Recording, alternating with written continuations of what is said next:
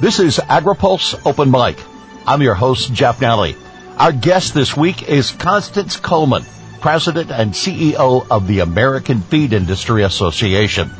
AgriPulse Open Mic is brought to you by CropLife America. Learn about the EPA regulatory process at croplifeamerica.org slash federal pesticide regulation.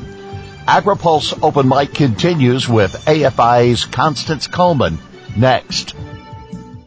The Environmental Protection Agency's high review standards help keep Americans safe.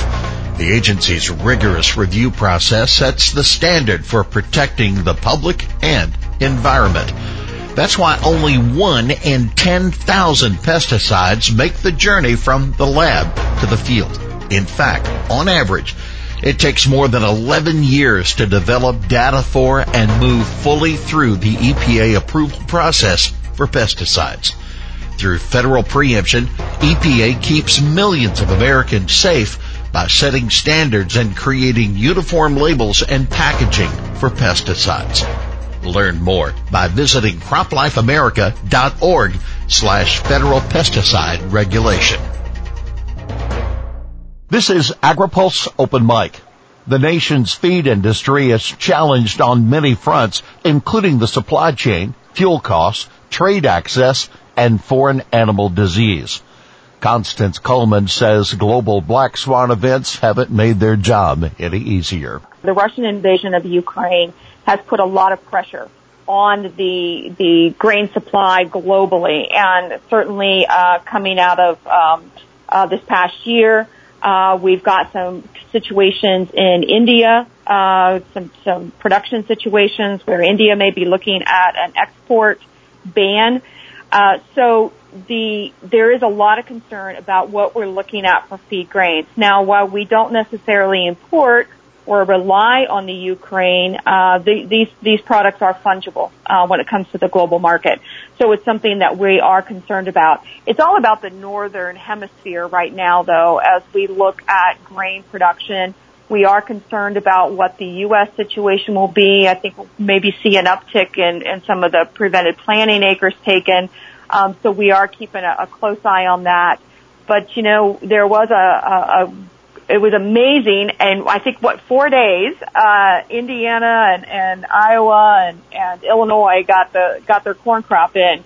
So we are very hopeful that we don't have any major weather disruptions here in the U.S. that affect that. The other thing that we're keeping an eye on is just uh, where uh, the Ukrainian production will end up coming out if they're able to get in. I've heard anywhere from estimates from 50 to 75 percent of the corn crop. But you know, between that 50 and 75 percent means all the difference about whether we see a normal corn supply or whether we see um, a, a short uh, supply for corn. So that's something that our members are definitely taking a look at and they're also very concerned about uh, how growers are dealing with some of the increased cost, uh, particularly fertilizer, as we're looking at shortages uh, for this, uh, not necessarily this year, but next year. I've heard a number of individuals say, "How did we get here?" And the discussion is over the supply chain. Uh, it seems to that there's not one area of our economy that not that is not affected and one way or the other from either getting the products they need for inputs or delivering their product uh, to their customer. Is the supply chain a challenge for the Feed Industry Association? Absolutely. You know, we have one of the most sophisticated ag systems in the world, but we can't let our efficiencies be our vulnerabilities. And um, I, I think when you look at the recent supply chain disruptions, it really proves that we've got a, a, a long, winding road ahead of us before we can hit cruise control again. We did make some progress at our ports via the Ocean Shipping Reform Act. We were very pleased to see that that was signed into law uh, on Thursday of this past week. So we thank Congress for that, and we thank the administration for signing that bill.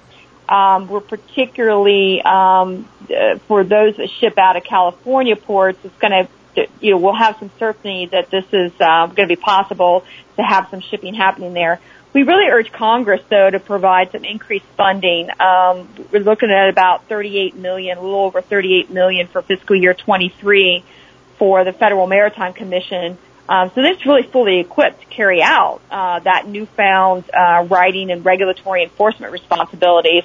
Uh, we really want to have um, some of those things enforced against those foreign actors that that are really profiting from those transoceanic cargo shipping um, issues and sending those containers back empty. Uh, and then, of course, we've also got um, a lot of concerns about rail. Uh, we really need to address uh, recent freight rail car service disruptions and some of those increased uh, rail costs and get back to that more consistent on-time rail services for a lot of those essential products that we need for poultry and livestock feed. You know, in California, um, farmers may soon be faced with a really difficult decision of having to reduce their herd or their flock sizes. Uh, particularly in, in, California, we're really seeing that be a huge uh, problem, and we're concerned about it from an animal welfare concern uh, as well. Um, we've there, there's we've got um, producers that have inadequate feed resources um, because they're not able to get um, the the ship, the rail car shipments. We've been looking at three to four week delays, three to four weeks in receiving some of the unit trains, and that's a big difference from a three to four day delivery schedule. So we are really looking to, to, to see if we can get some relief on the rail uh, situation. So as part of the Ag Transportation Working Group, we've been urging the Surface Transportation Board to, to really resolve this current nationwide freight rail service challenges, and we applaud their their work uh, to to uh, have the rail companies provide some solutions to that. We just can't keep making these difficult decisions of who gets feed and who doesn't. And our customers need some assurances that they'll be able to feed the livestock and, and the poultry that they're raising. Are you being given some plausible reasons of why there is such an issue in the rail industry? The answer is no. not when you not when you stack it up against the implications of not being able to get delivery of feed uh, for those for those animals and, and, and farmers having to face that decision to reduce uh, herd and flock sizes. Um, nothing that compares to the importance of that. We understand that there's a lot of demand uh, for some of the the cars and, and things like that, but we really just need people these these companies to to figure out how they're going to be able to get us back to that more normal, predictable uh, delivery or or prioritize when we're talking about having animals dependent upon that feed. Of course, we're in a situation now where fuel costs are up, and that's not making it easy on any segment of the transportation uh, supply chain. Absolutely not. We're looking at going back to my California example. The feed industry has paid tens of millions of dollars in fuel surcharges, and trying to get trucks and drivers, of course, is is virtually uh, it, it, it's a big challenge, as you have probably heard, and everyone has been dealing with. Our members continue to tell us that uh, they have no other options in many cases than to pay anywhere from 30 to 70 percent markup to transport goods via the nation's highways. So we really um, we, we we saw a win in the Infrastructure Investment and Jobs Act from last November that requires uh, the Federal Motor Carrier Safety Administration to establish a pilot program to allow 18 to 20 year old drivers to, to go across um, state lines. And we also are looking at ways of, of reducing tariffs on chassis. So we're short on drivers, drivers, but we're also short on equipment and trucks. So we're looking to see if we can reduce some tariffs on chassis and parts coming from China adjusting weight capacity regulations and a number of other things aimed at supporting a, a, a good, sound, reliable trucking fleet. Um, but you know, the, the shortage of drivers started before the pandemic and it's just gotten worse since. Uh, I think back in April there were over 152 loads for every driver out there. And, and that's just not workable. So the Ocean Shipping Reform Act is now law signed by the president. But as there is legislation, there must also be regulation to enforce. The Federal Maritime Commission has the authority now to write rules.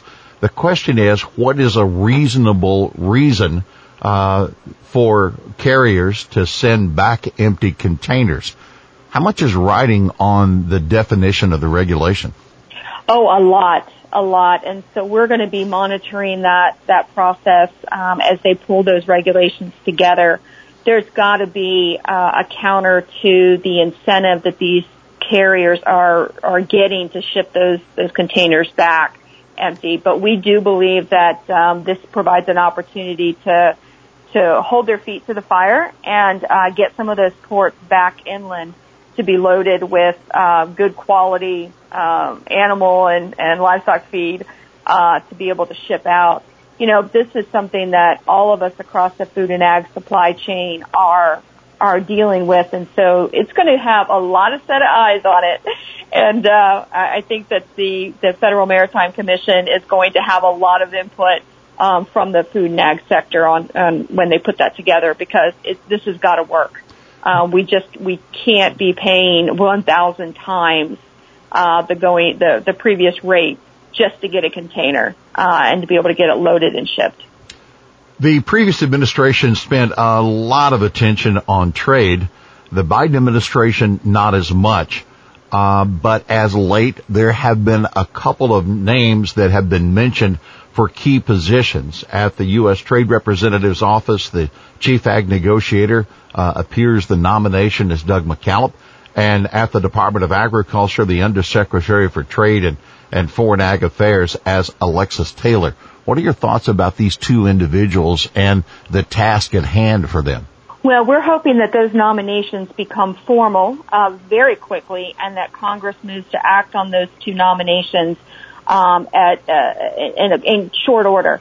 Uh, because these two positions uh, are incredibly important to our ability to navigate uh, the export market and some of the international issues that we that we come into contact with and, and have to address to be able to to move product. So taking a, a look at the two specific nominees, we're pretty we're pretty happy uh, with those two nominees. Doug McKalip has a, a good understanding of what the challenges are in the food and ag uh, space, particularly when it comes to export market. His experience um, is is pretty extensive, and we are really looking forward to having him in as the chief ag negotiator. Uh, Alexis Taylor, of course, is, is a well-known um, name to many of us. Uh, she has served in the USDA uh, previously, um, and also has that really valuable state experience in a state that is right there uh, with the port heading uh, heading west. So we're we're we think Alexis has uh, Alexis Taylor has the experience and understanding to to really be able to help us um, address some of these international barriers uh, for U.S. Uh, product. So very happy uh, to see both of those names floated forward and looking for that formal nomination to come out ASAP and uh, for Congress to act on it. We need those two individuals in their seats as soon as possible. Have you seen enough attention to trade by this administration? No, we haven't. The lack of attention uh, by this administration is, is really pretty short-sighted, and and it's going to create some some real problems for us.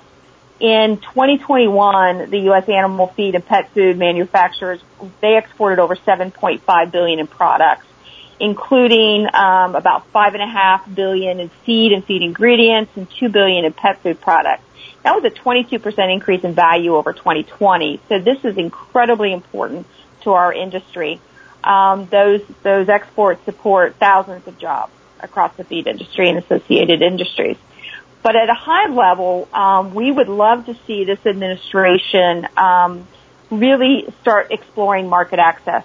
They have several initiatives, including the Latin America Economic Proposal, the America's Partnership for Economic Prosperity, I think is the name, um, it's got a pillar on science-based regulations. It would be nice to see agriculture included in that. We're also supportive of the Indo-Pacific Economic Framework to try to counteract uh, China's influence in the region. Um, they have been uh, ever since we exited the CPTPP um, and access to all of those consumers in the in the Pacific. Um, we, we've been at a disadvantage. Um, and again, though, neither one of these initiatives, major initiatives, include market access, uh, and that is a huge problem. Um, so we are going to be behind our competitors uh, for years until we start getting um, some some movement on that.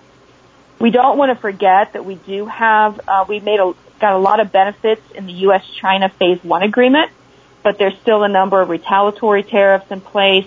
There's still a lot of work to do on China. It's uh, I know it's a, there's a lot of uncertainty there, but we are reviewing Section 301 tariffs on billions of dollars of Chinese goods. But ultimately, we want to see those lifted in hopes that the Chinese retaliatory tariffs on our products are also listed. And um, we do understand that also uh, many people don't realize that China is a primary source for many of the inputs that we use. Over uh, about 70% of vitamins, minerals in U.S. feed products come from China. So there's a need for us to diversify our suppliers of some key feed inputs, which is another reason we would really like to see um, some some more trade negotiation uh, free trade agreements, market access considerations on the agenda with this administration. Does the feed industry have a stake and have a play in the push toward climate change, climate smart agriculture, and sustainability? Absolutely. Feed can play a major role in helping the United States reduce on-farm greenhouse gas emissions. But we're never going to hit the mark uh, with FDA's outdated review process. So uh, let me give you an example. Uh, Royal DSM's methane reducing feed additive Bovaer has been shown to reduce enteric methane emissions by 30% in dairy cows and even higher for beef beef animals. And it's now approved in the European Union, Brazil, Chile, and Australia, but not in the United States. Other countries have been using a lot of different emission redu- re- Producing technologies like this for four to five years. Um, and that is putting American farmers and ranchers at a disadvantage for export markets. Why? Uh, because on average, it takes ingredients with environmental claims, such you know, uh, such as enteric methane reduction, um, several years in FDA's uh, review process because they have to go through as drugs and not feed ingredients um, even though they happen, they they're effective in the digestive tract. So we need the FDA to modernize its really what we consider antiquated 1998 policy guide to review ingredients labeled with environmental claims as feed ingredients, not drugs. Um, we can't keep throwing darts at this climate crisis. Um, if we're serious about meeting uh, the U.S.'s greenhouse gas reduction targets, we need to take action now. And I think we have support from many members of Congress and we appreciate that. Um, FDA and administration officials are eager to work with us. We just have to get this done and across the finish line so these innovations can, can be delivered to, to farmers. So are there products today that would help livestock operations be more efficient that U.S. producers cannot use? Yes, absolutely there are products on the market uh, right now that can have some impact, and we are working uh, through a conservation innovation grant to demonstrate how these products can work. Uh, we're hoping to be able to have these products recognized by NRCS uh, for cost share dollars for farmers so they can try it out. But they can't make any claims on those labels. So they may be out there on the market, but there are no claims associated with that, that can be tied to it because of the regulatory process at FDA. And farmers then can't translate that into their efforts to reduce greenhouse gas emissions. But there's a whole lot more products that are out there that you, that companies are not even bothering to put through the U.S. regulatory process because there's not a pathway for them. And those far outnumber the ones that are out there but we just don't know about them. I have to confess that when the EU is doing something better on a regulatory program than the than the U.S., I start to wonder what what's happening in the world. um, but in this case, they are. Um, they're ahead of us. Changing to another topic, do you feel that the U.S. government is doing all that it can to protect U.S. livestock herds from disease? For example, African swine fever in swine you know, there's always more that can be done. And, uh, quite frankly, we need to make sure that APHIS is fully, uh, funded. Um, there's a lot of shortages at APHIS that quite frankly, um, are, it's, it's egregious when we think about the challenges we have at our, uh, at our ports, uh, for review to make sure that we keep this these diseases out. You know, right now we're dealing with avian, high path avian influenza, um, that is wreaking havoc on the poultry sector. Um, and the, but the specter of African swine fever, uh, has us all pretty chilled, uh, right now to the bone on, on what may happen if, um, that gets into the country. We are spending a lot of time, uh, focusing on biosecurity. The ironic thing is, is I think the feed industry was a little better prepared for COVID, uh, because we have a lot of familiarity with biosecurity measures, and at the same time, the uh, biosecurity measures that we put in place uh, that we ramped up for COVID is going to help us with some of these animal diseases as well. But one, we'd really like to see APHIS um, be fully fully funded and staffed to be able to monitor at our ports. Now, one thing I would say is that the industry is then focusing a lot on biosecurity. Uh, we are doing a lot of research right now on how do you decontaminate uh, a feed mill if um, African swine fever gets in. We're working quite extensively with folks to make sure that we can actually monitor uh, feed deliveries, truck routes, movements on and off feed manufacturing sites so that they can produce the necessary records uh, for state and local authorities um, in an event something like this happens.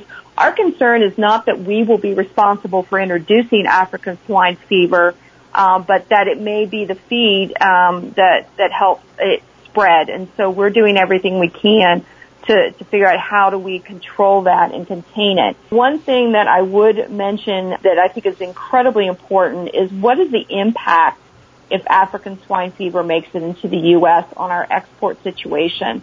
And we need to ensure that our trade regulations at home do not result in our exports getting caught in the crosshairs um, between other countries. So all producers of animal origin products need to be aware of uh, something called the VS164 health certificate. This is a health certificate that's issued by APHIS and we work we're working behind the scenes to um, address this question because the, the almost all animal based feed products and pet food and treats are exported using um, APHIS's 16.4 form. And it explicitly states that we are free from a variety of different animal diseases, including African swine fever.